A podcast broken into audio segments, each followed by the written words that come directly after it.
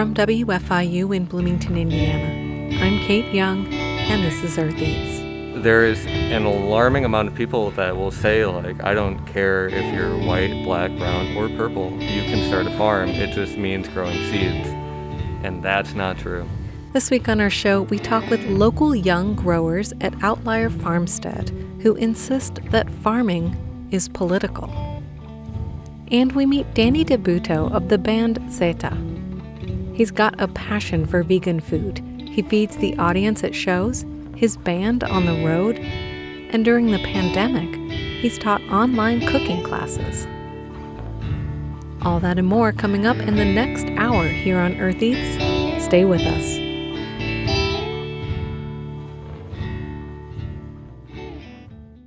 First, this.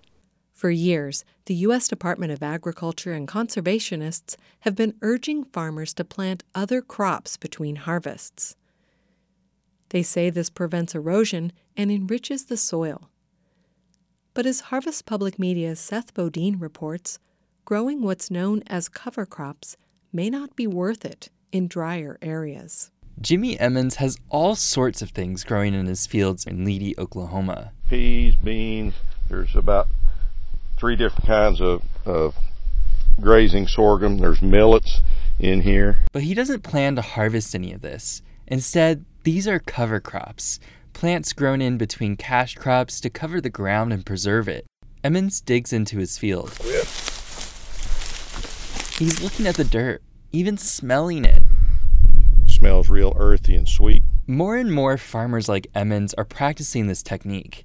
And it also got a shout out in President Joe Biden's first address to Congress as a way to help slow climate change. Farmers planting cover crops so they can reduce the carbon dioxide in the air and get paid for doing it. According to the Ag Census, farmers planted 50% more cover crops in 2017 than in 2012.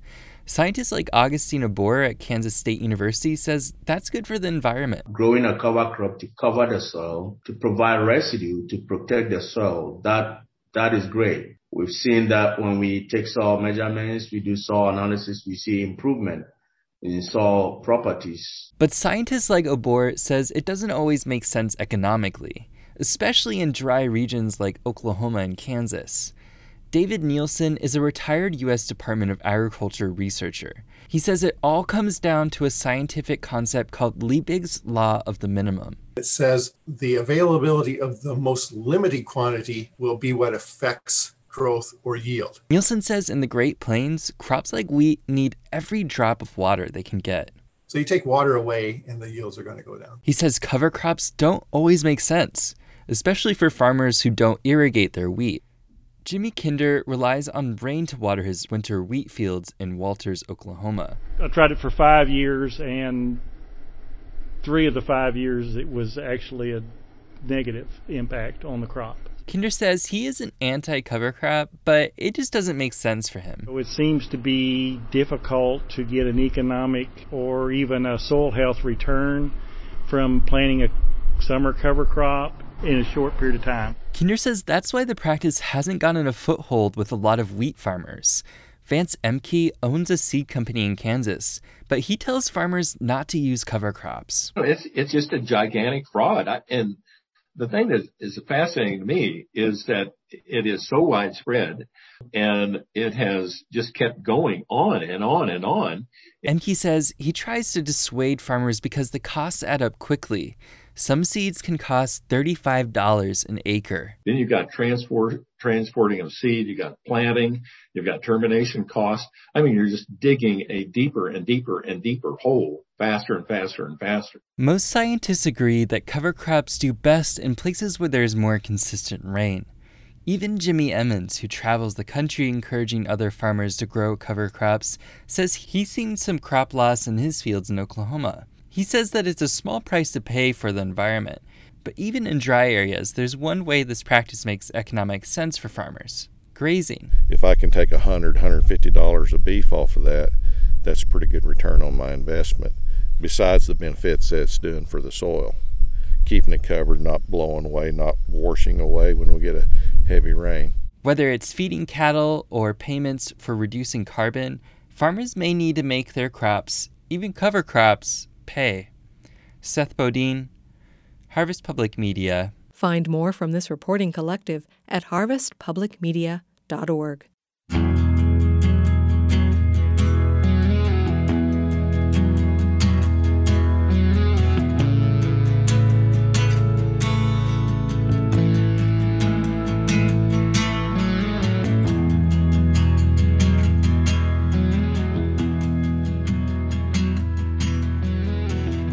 Over the past two years, our community has faced a great deal of controversy surrounding our local farmers markets. A member of Identity Evropa, a white nationalist group rebranded as the American Identity Movement, was selling produce at our largest farmers market run by the city of Bloomington. This revelation led to protests, boycotts, community conversations and trainings on racism and white supremacy, a temporary market shutdown, increased security, and a splintering in our local food producers community. As a result, new markets have formed in town, including the People's Cooperative Market with racial justice at the core of its mission, and other markets, some of them attempting to avoid the controversy altogether. In July of 2020, a social media post caught my attention it was from Nick Garza of Outlier Farmstead, who described himself as one of the only Hispanic Latino farm owners in Bloomington. He wrote, Farming is political. Nick went on to say, quote, Farming as we know it is a product of black and indigenous knowledge and practice, from ancient techniques to modern models from George Washington Carver and Booker T. Whatley. Throughout this country's history, land has been stolen from these people or outright burned and destroyed. Nick notes that black, indigenous, and people of color, or BIPOC, are, quote, most likely not born with generational wealth or land. This is absolutely necessary to address, especially as a farmer and as a human being. There is so much work to be done in acknowledging this history and righting these wrongs. End quote. Seeing these words, I knew I wanted to talk to Nick Garza. So I made a plan to visit Outlier Farmstead out on Leonard Springs Road in southwest Bloomington. How are you? I'm good. Nick Garza and Marie O'Neill greeted me with face masks in the driveway. My name's Nick, Nick Garza. I run Outlier Farmstead. And my name's Marie O'Neill, and the same goes for me, I guess. we began with a tour of their farm. We kind of started off under the guise of like a market garden, row cropping annuals pretty much throughout. And then halfway through, we kind of considered that maybe we'll want to move towards a perennial system. And it's been tough to do that. They take a while to establish, and in this first year, we're just trying to get established pretty readily. Can you talk a little bit about like what kind of crops are annuals just for people who maybe aren't as familiar with growing as you are? Yeah, yeah, of course. Lettuce, squash, chard, beets, uh, onions are all really annuals. If they die back in the winter, then they're really only useful for that one season. A perennial plant relies on a, a, a dense root system that allows it to come back up in the springtime and perennially forever if it's well taken care of. So we have some native hazels back there, and, and that was kind of what started the whole drive towards a more perennial system. We constructed swales and berms and planted out one of them to elders and two of them to cucumbers, and cucumbers aren't working that well. But it's just that, that trial of learning that we're grateful to be able to have and not really face huge consequences on it. This is really a hobby farm for us right now. What are swales and berms? Yeah, swales and berms are ditches with with piles on the side, essentially to mitigate water flow and erosion. Uh, we we sourced compost from a local farmer who is USDA organic, and he couldn't use that compost because the certifier didn't let him. And so we we got that compost secondhand from him, and set up about ten different beds, and we had a huge rain event in March, like a week or two after we set the beds up, and everything just washed away. And it was the day after that that we decided that we need to find a way to mitigate that. I, I just love the word swales. It, it's a beautiful word, yeah.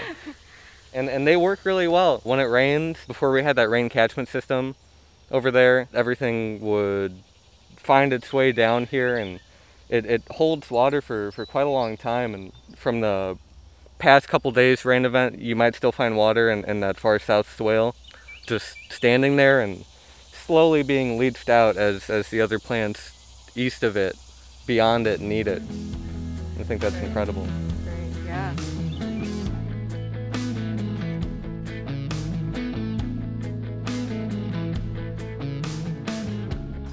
like I said, I mean everything here is, is experimental, and I think that that's part of what, what draws us to farming. It's it's so niche, and there's so many things to think about all the time. It's like a navigating a maze or a labyrinth, and it, it's just been really rewarding to find out what works and what doesn't. A, a good example of that is intercropping, and you can intercrop lettuce and onions, you know, at the same time. You can put them in rows together and, and they should be able to grow together. But that's all based on timing.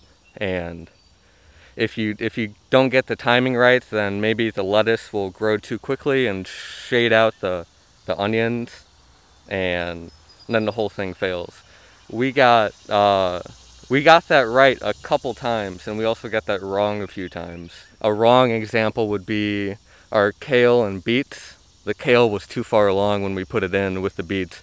It grew up and just kind of shaded out like little trees, the beets, and kind of stunted their growth pretty bad. And that's just something that we have to try again next year, I guess.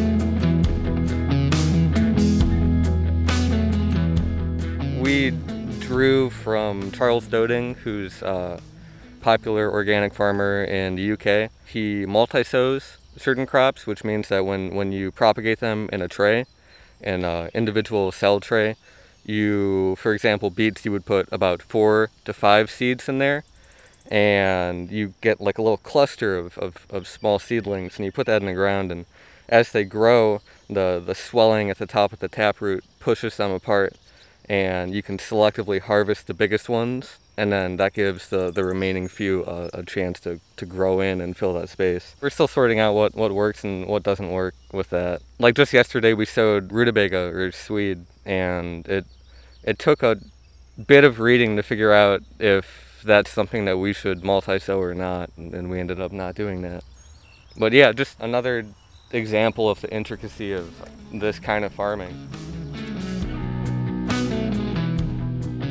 Everything here was just pasture, grass, and low quality weeds in March-ish. And we were able to go out to, it was like Brownsburg, which is like oh, yeah. 40 minutes rural southeast of us to meet a man that was selling billboards from a friend that put up billboards. And we got maybe six of them for about 20 each. Mm-hmm. And it, it worked out kind of perfectly because they're they're used. You know, they're kind of weathered.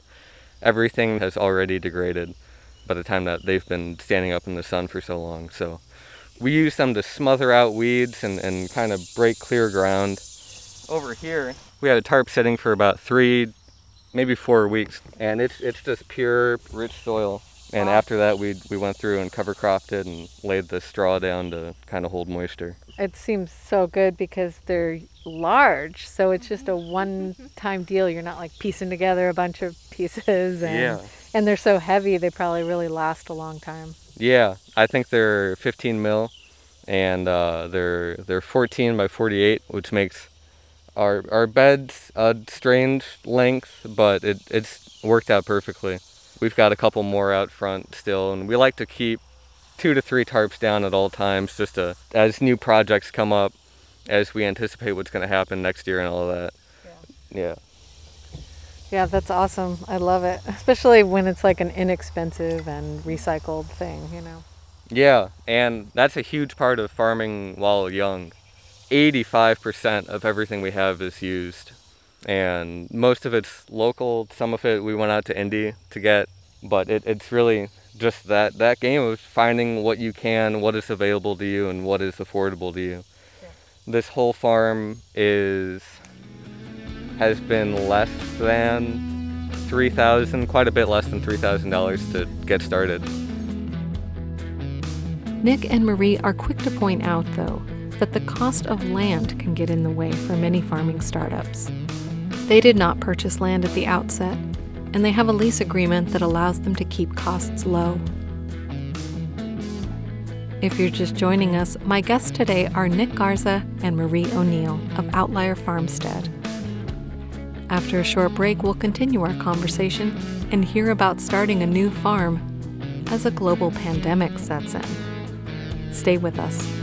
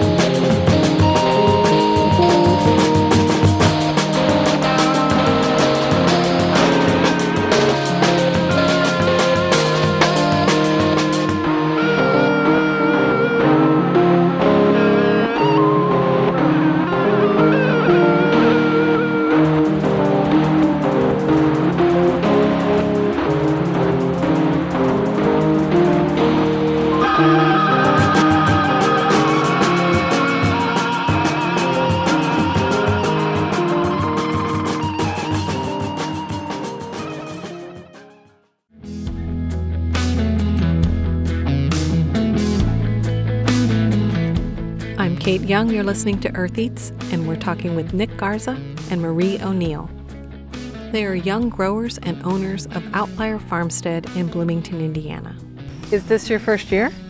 Yeah, absolutely. Uh, Like this this spring? yes. Yeah, and we actually, COVID kind of got us. We had a, a pretty elaborate like marketing plan and how we were going to go about it. And once everything started shutting down, we had to pivot and just figure out what to do. That hurt us quite a bit. It was interesting to see how emotions played into that. When we sowed seeds in March and April, we sowed sowed a lot of seeds. We grew a lot of produce, and in late April, early May, we just weren't selling it. It was complicated to work out food donations to people because access is now strange. How to proceed with that is a bit difficult, and so I I took that kind of personally, and it made me sad. And so I I dialed back how much we were starting and now we're vending at the People's Market and we're vending at a neighborhood market and opening our own market and now we're we would be selling more if we had more now. Okay. yeah, and it, yeah, again, getting that balance right. yeah.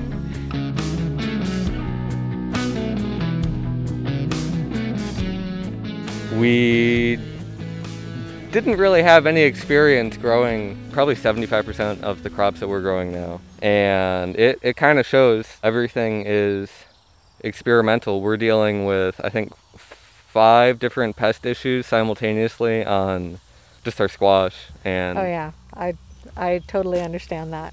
Yeah. I I no longer grow anything in the squash family because I can't handle the heartbreak. it is heartbreak. It's real heartbreak. One night you'll go to bed and everything will be fine, and the next morning you'll wake up and like three of your plants are just like wilted to death. Something I found interesting about that is our friend Steven from Rising Moon, who lives maybe 10 minutes south, does not have these issues with squash pests. He's fine. He has the little striped cucumber beetle, Uh-huh. and that's it. Wow. And so his squash is looking perfect. That's so interesting. yeah. It, we came from northwest Indiana and we had some experience growing food there. We worked on a farm for about a year in a very rich glacial sandy loam soil and a lot of things worked in that that don't work here and vice versa. This ground was pretty tough. It had a lot of compaction issues. We had to till it once. After that, it was a mixture of cover cropping, buckwheat, radish to loosen up and aerate that soil, and then going through and using a garden fork to manually aerate all of the beds before we planted in them. And that was not something that we had to do in northwest Indiana. The peppers look gorgeous, though, I will say. Thank you. they look really happy. Yeah, they worked out pretty well. So you're either thinking of or definitely moving towards not having any of these annual crops, or maybe just cutting down on them and building up the perennials? Yeah, the latter, definitely. There's a place in my heart for annuals. Like people like eating onions and beets and chard, things And like peppers. that. And peppers and tomatoes. But I know that it would be more environmentally sound to move towards a perennial system and to share that in our community. And so we've been doing pretty pretty constant research about which plants that are native to Indiana are have edible qualities to them and how can we incorporate that this land was previously a a deer farm of all things, which I didn't know could exist or should exist. And it was actually that that historical pasturing of this land that, that led to our soil being eutrophicated, very unnaturally high in, in nutrients, which I, I don't think many people would think of as a real problem, but it definitely affected the, the growth of our crops in ways that we didn't really expect in, in terms of the weeds that we have, the weed pressure that we have, and growth habit. For example, our, our peppers grew to be very leafy and not produce much fruit because the nitrogen levels were just so high from all of that pasturing over the past 60 years on this land. Yeah. But there were deer being pastured? Yeah, there were deer. Uh, no, For what reason? For food? kind of for ego. This guy decided to raise deer to kind of invent a trophy deer that he could then have people come out to, to stay here and then from here they would they would haul the deer out to an enclosed preserve and then kill the deer and then like mount it. Okay. Yeah. No sense trying to understand that. yeah. Not really.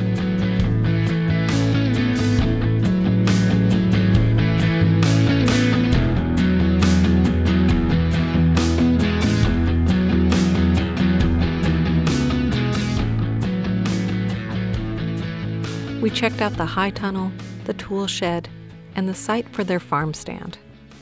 Then we approached a fenced area attached to the main outbuilding. This is where we keep our chickens. Right now we have 11 chickens, um, two roosters. There they are, coming out. They're all barred rock except for Jean Michel, who is our rooster, who we got from a woman in the area who didn't want uh, another rooster. Yeah, they love us, probably because we spend so much time with them because they lived in our house for way too long because we didn't have a setup outside. So they're so friendly, is what everyone tells me when they come out here. Yeah, I'd say my experience more than Nick's is limited with chickens. So I didn't know like what a friendly chicken was versus an unfriendly chicken. But apparently ours are the best. What can I say? Okay, so they're black and white, kind of speckled, striped looking, with a little bit of red comb on their faces. If we have any issue with having chickens, it's that we don't have enough. Honestly, we have 11 more on the way. One of my goals for, for having birds is to, to be able to rotationally graze them and, and work land while also being a, an endless source of joy and entertainment. Yeah. And they're great. Along the side of the building were seed starting trays. Couple trays of native plants that I was able to source seed from. I really care about implementing native plants, and I realized that I hadn't been implementing that since between like March and May. So I decided to start some that have some edible properties to them, and it's it's a whole different game to germinate a, native seed or plant. Many of them require stratification, a, a period of set, cold, wet dormancy. Um, so that might mean storing them in sand in the fridge, a bit of water for a month or two months, depending on the seed. Some might require scarification, which is manually rubbing with sandpaper or disintegrating with sulfuric acid the outer layer of a seed. You'd use that for bigger and heftier seeds with a casing like pawpaw or persimmon or Kentucky coffee tree and passiflora. Uh, we do have a native passion flower that occurs along the Ohio River. So not it's not quite been naturalized this far up north, but we are growing a handful of those, and we have some primrose, some pasture thistle, and some New Jersey tea, which we're excited about. After the tour, we set up in the garage a good distance apart to talk about what drew me to their farm in the first place. It was a social media post about farming being political and how many farmers just don't want to go there. A wonderful anecdote that came to my mind is the, the farmer that I worked for in northwest Indiana refused to get a windmill on his farm, although he was very interested in, in renewable energy, because windmills have too much political context to them. There is this overlying fear, I think, throughout farmers or business owners where they don't want to split up their customer base. They don't want to speak about issues. I'm I'm part of a few groups on Facebook for farming, farm owners, and all that. And there is an alarming amount of people that will say like, I don't care if you're white, black, brown, or purple. You can start a farm. it just means growing seeds, and that's not true black and indigenous people are, are historically and systemically currently prevented from accessing land. And although to most it might not be as painstakingly obvious as their land being burned or like pillaged or reclaimed, it's now uh, a, a, a more subtle system of who who's helped and who isn't. In the early 20th century when farming blew up to a scale of, of mass proportion, loans were needed. You had to have a loan to compete in that market. Loans were denied to black people or other people of color systemically. And that hasn't gone away. And most recently, we see it in the COVID farmer assistance program or package, a program that rolled out by the USDA in March or April of this year to provide some kind of financial relief for farmers that had to pivot, that experienced losses in the market. You see it there too that that was also systemically denied to young farmers, farmers of color, vulnerable and, and, and underprivileged communities it's such an unsustainable thing in any way you look at it really. I mean the average age of a farmer is steadily just rising up and up and up. And there's not help for young people that want to farm. There's it's hard. It's really hard. We talked about some of the difficulties in our community farmers markets and i asked nick and marie where they were selling their produce. They mentioned an informal neighborhood setup and a market that started in early 2020 called the People's Cooperative Market. The People's Market was just a, a godsend, really, for us. It, it took a bit for us to get like kind of registered with it, kind of like actually start vending because of COVID, because everything was so up in the air and frazzly. The People's Market is a, a wonderful organization that works hard to address racial injustice in food systems in our community. And they advertise to buy sponsored boxes for local community members, pretty much like a CSA share that is provided to people in need. And they go about organizing it, collecting it, delivering it, distributing it. It's so much work. we have the option of providing a a $5 bundle, a $10 bundle, or a $15 box, or a $30 box. Those 5 and $10 bundles can then be combined when need be to create a $15 box or even a $30 box. And they sort all that out. On our end, it's as easy as we have 10 bunches of $10 bundles, and we put that in, and they take care of the rest. That's hugely important to small farmers, to people that don't have a leg up already uh, to maybe two young people that just moved here. Like that makes the difference. That inclusivity, that those values mean a lot to us. I think some people might say, I'm just a farmer, I'm not an activist. Why does my food have to be political? Can't I just grow it and sell it? What is the connection between food and justice or food and racial justice because that's really been what's been stirring around in our community quite a bit. So who who can grow food and who can access food are the two key points in how food is political and how food is a matter of justice and why that matters. I would imagine that as a white farmer, seeing an absence of farmers of color isn't a very pressing thing to you because that is what everyone knows. It's not, you have to go out of your way and put yourself into someone else's shoes to notice that and notice that that is a problem. I think that as a farmer, asking yourself why you started growing food, most farmers might say to provide food to my community. I think that that needs to be reevaluated by many people and reconsidered uh, because if if that was true, and I'm not saying it's not, then there is a lot of work that needs to be done and a lot of things that need to be acknowledged for that to happen. There are many, many, many folks that can't access the farmers market, that can't afford the price of food that is raised local, locally and sustainably. And I think I think that's where they're directly tied into that and they can't really escape that. We talked about the farmstead they're putting together on site with a few other farmers and what it can mean for our community to have multiple markets in locations all around town instead of just one central location. They also mentioned an idea for connecting with schools, starting first with a Montessori school in town.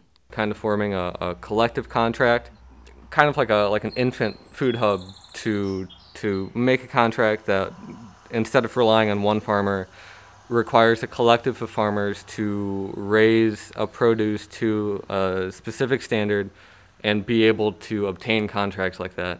Uh-huh. Local food hasn't really made its way into schools around here. I don't think. I know Marie knows more about that. I did some research on institutions purchasing local food in Indiana. And I mean, the highest response rate was from schools, specifically K through 12 schools in Indiana, but more specifically in Monroe County. And while schools might be purchasing 10% of their food locally, and that might mean either that it was grown locally or that it was processed locally, there's still that 90% that's going elsewhere out of the state. And I think it's just interesting people's perceptions of Indiana as this agricultural state, and yet 90% of our food comes from outside of the state. I do know that IU has definitely made a bigger commitment to, to purchasing local food. And in my opinion, that makes a huge difference because it's such a big institution. And so, if a farmer can count on selling a certain amount of butternut squash every fall, they can grow that amount and know that they're not taking that risk. And, you know, it, it can really support local farming to have something that big.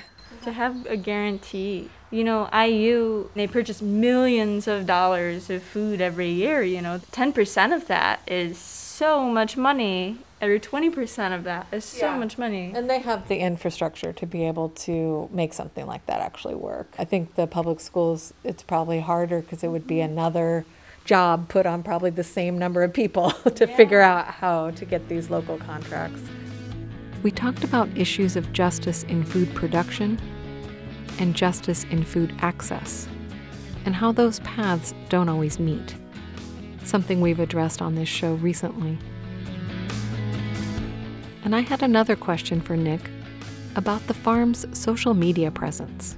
When you posted things about like something that you're growing, it wasn't just, hey, look at our pepper crop or whatever. You were really like offering some education about growing methods. There was something recently about irrigating the tomatoes and why it was beneficial. Yeah. I was wondering if you could talk a little bit about your ideas about how you use social media in that way. Yeah, that information is scarce a lot of the information online might be curated towards home gardeners and not really like these semi-commercial market gardeners and it's just been it's been hard for me to to find that information readily available and I'd like to provide it. That that scarcity of information has led to a lot of mistakes on our farm and I would love for that to be an example that could help other people rather than something that we conceal because I've noticed that a lot of farms would like to highlight the best of the best of what's going on on their farm, and that is not our reality of that at all. And I think that that needs to, to be shared.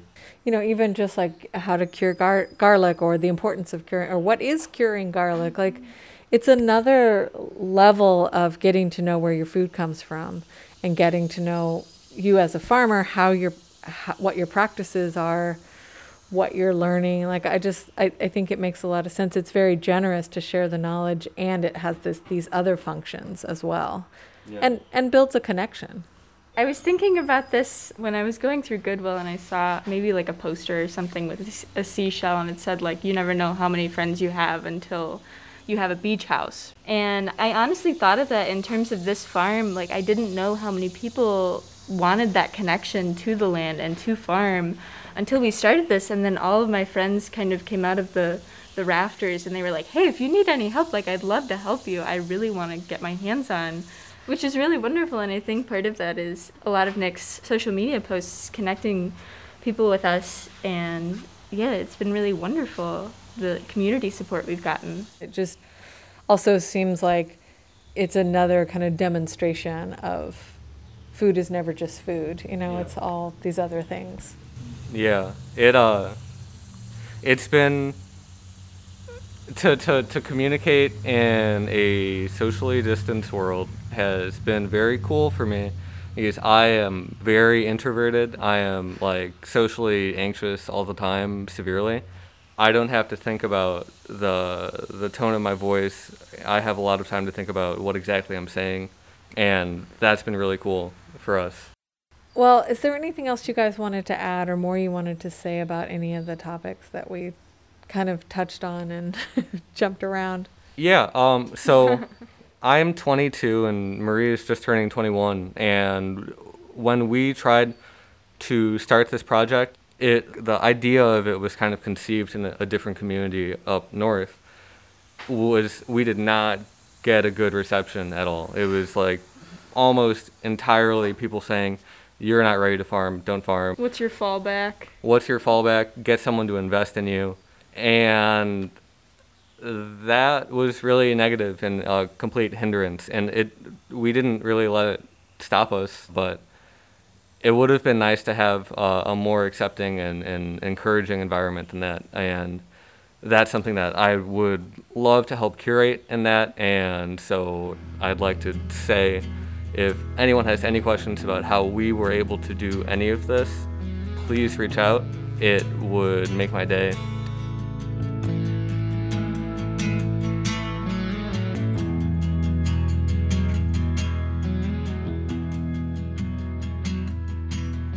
I've been speaking with Nick Garza and Marie O'Neill of Outlier Farmstead in Bloomington, Indiana. Find ways to connect at eartheats.org. After a quick break, we have a story about a musician with a passion for vegan cooking. Stay with us.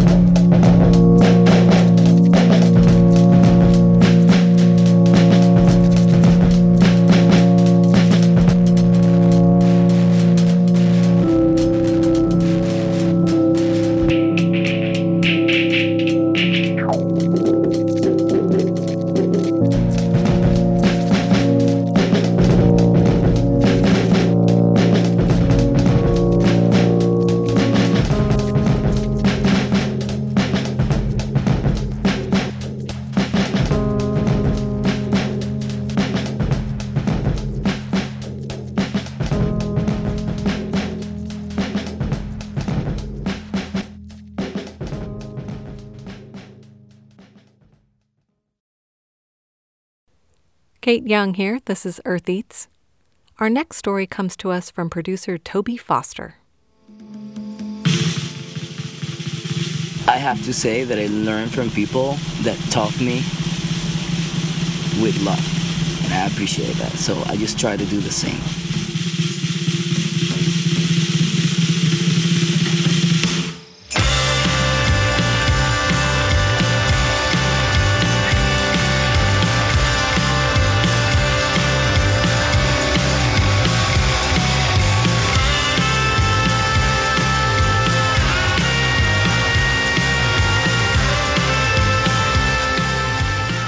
Dani Dubuto is a founding member of Zeta, a collective art piece that started in Venezuela in 2003 and whose members currently reside in South Florida.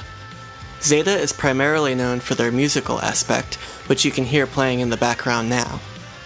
As a band, they combine hardcore punk with polyrhythmic Afro Caribbean percussion and elements of 70s era psychedelia, but they also express themselves through film, design, and even food. The first time I saw them, I immediately knew they were doing something new and exciting, and was struck by the intensity of the music, their stage presence, and the fact that they had cooked enough vegan mac and cheese for the 300 people in attendance. Um, well, I'm Danny. I play in the band called Zeta, and I'm a, a vegan cooker, vegan lover, um, a vegan food creator, originally from Venezuela and we've been like living in the United States the last four to five years or so. I asked Danny a little bit about the group's evolution and about how food and veganism became so important to them. The band spent a lot of time traveling and was introduced to a DIY culture that changed the way they thought about their art and their lifestyles. You know, it was the music, the thing that got us like moving and always like taking us out of our, of our comfort zone and going to all these different countries where we found like all these like movements and voices um, moving forward through different ways of what we already like being taught in their travels, Zeta was inspired by bands in places like Mexico and Argentina who were making their own merch and adopting a vegan plant based diet. Knowing about the, the way to feed yourself without using any animal in it, you know, like, like wow, mind blowing.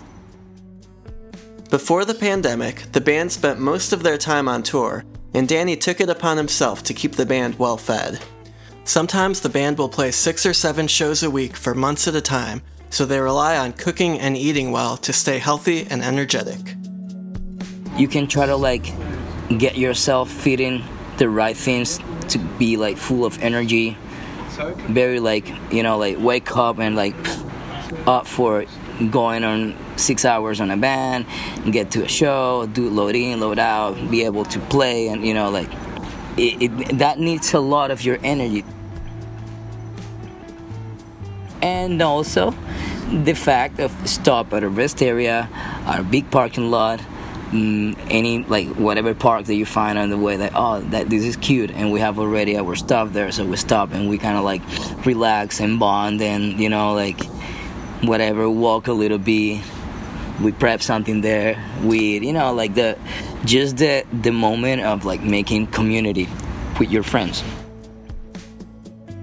even the band members who might not have shared Danny's initial enthusiasm for cooking on the road are on board now, and Danny is happy to accommodate their special requests. Danny says that sometimes, when the band needs extra energy or clarity, say, before a recording session, they'll ask him to prepare only raw foods for the day.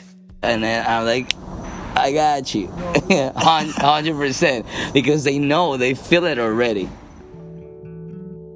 Danny also regularly feeds the crowds that come to their shows. Even on tour, he can usually find someone willing to lend him their kitchen for the afternoon. If not, he'll make something that doesn't require cooking. He told me that he does this both to try to expose people to plant based cooking and also to create an inviting and inclusive atmosphere at the shows. I have to say that I learned from people that taught me with love and I appreciate that. So I just try to do the same. Show with example. I think that's that's that's the the a good way to get into like um, all like the plant-based deal and how to like fit yourself and going through that path and exploring there you will see like wow there's like so many things that you can learn about food Since the pandemic has put a stop to any live shows, Danny decided about six months ago to start teaching online cooking classes over Zoom. Each month, Danny makes a menu of four courses, and the class meets once a week and cooks one item from the menu. If you, like me, love scrolling through pictures of delicious looking food, you can follow his Instagram account at Plant Based Cooking with Danny. Recent menu items include Venezuelan pan de jamon, vegan shawarma, a tofu banh mi sandwich, and coconut ceviche served in a hollowed out pineapple. So when shows disappear, we were like, you know, like that meme of John Travolta, like watching like one side and the other, like, okay, the, so uh, what we supposed to do now, you know? So yeah, we start like kind of like reinventing ourselves in music and you know in different activities and and all my friends they were like, Danny, you have to do something with food.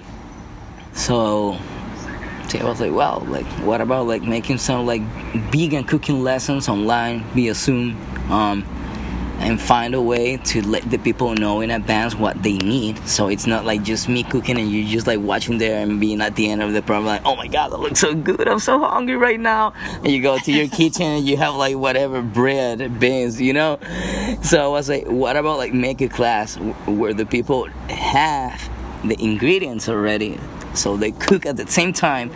And at the end, when I show what we made, they have the same thing at their end a friend helped Danny get organized and come up with a menu.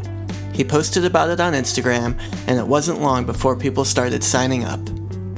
I had to open another one and another one and, and having like different times schedules and I started my classes, you know, and and uh, where I, I, I I wrote this menu like like um month menu of four plates that we make one one per week one day it's like a two time two hour three hour session of cooking mm-hmm. and hanging and talking and explaining what we're doing there and how and all the facts that comes within and um has been amazing. You know, I, I use like couple cameras. So I have another friend that is also connect on the Zoom meeting and he controls the camera because I have one camera for me to talk and another camera that is like on a Zoom where I'm like cutting and like, you know, like working the stuff with my hands. And that's it.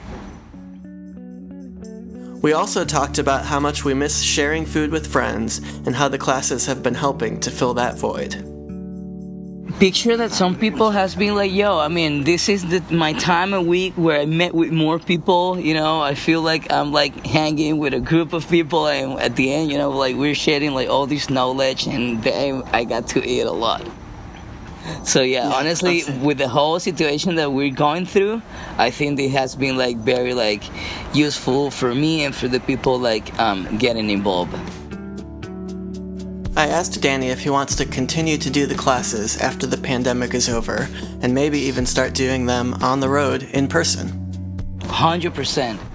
Honestly, it's a project that it's a baby and it's like learning and forming itself with the the actual practice of it. You know, we're doing it weekly and all of that. So when that time of playing live and touring again comes back, I'm sure the evolution will come within you know like how to like keep doing the classes like the places the way we book the tour being able to make the classes while while on tour. But yeah for sure that will be a fire content. My guest today was Dani Dubuto. You can find out more about zeta at joinzeta.com if you want to see pictures of danny's food and maybe even sign up for a class yourself Check him out on Instagram at Plant Based Cooking with Danny. That's Danny spelled D A N I. Thank you for reaching out.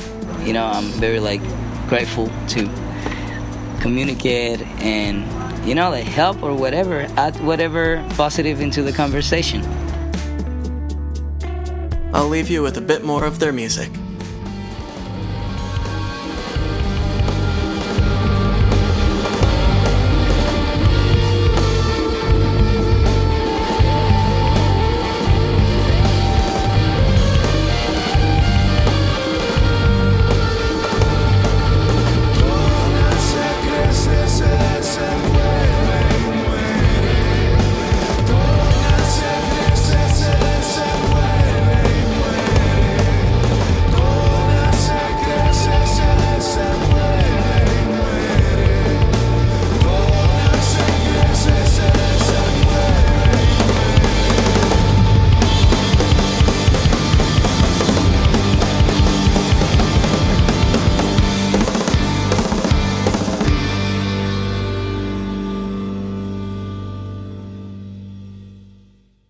That story comes to us from producer Toby Foster.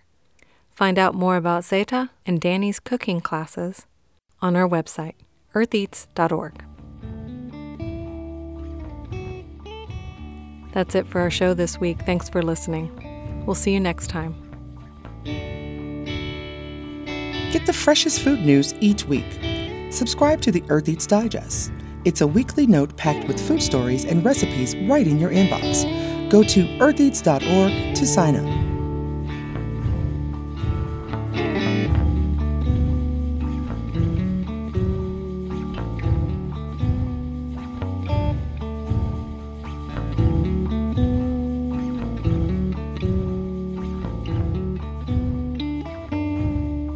The Earth Eats team includes Eoban Binder, Mark Chilla, Abraham Hill, Peyton Knobloch, Josephine McRobbie, Daniela Richardson, Harvest Public Media, and me, Renee Reed. Special thanks this week to Nick Garza, Marie O'Neill, and Dani Dubuto.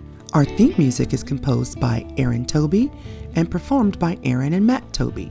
Additional music on the show comes to us from the artists at Universal Productions Music.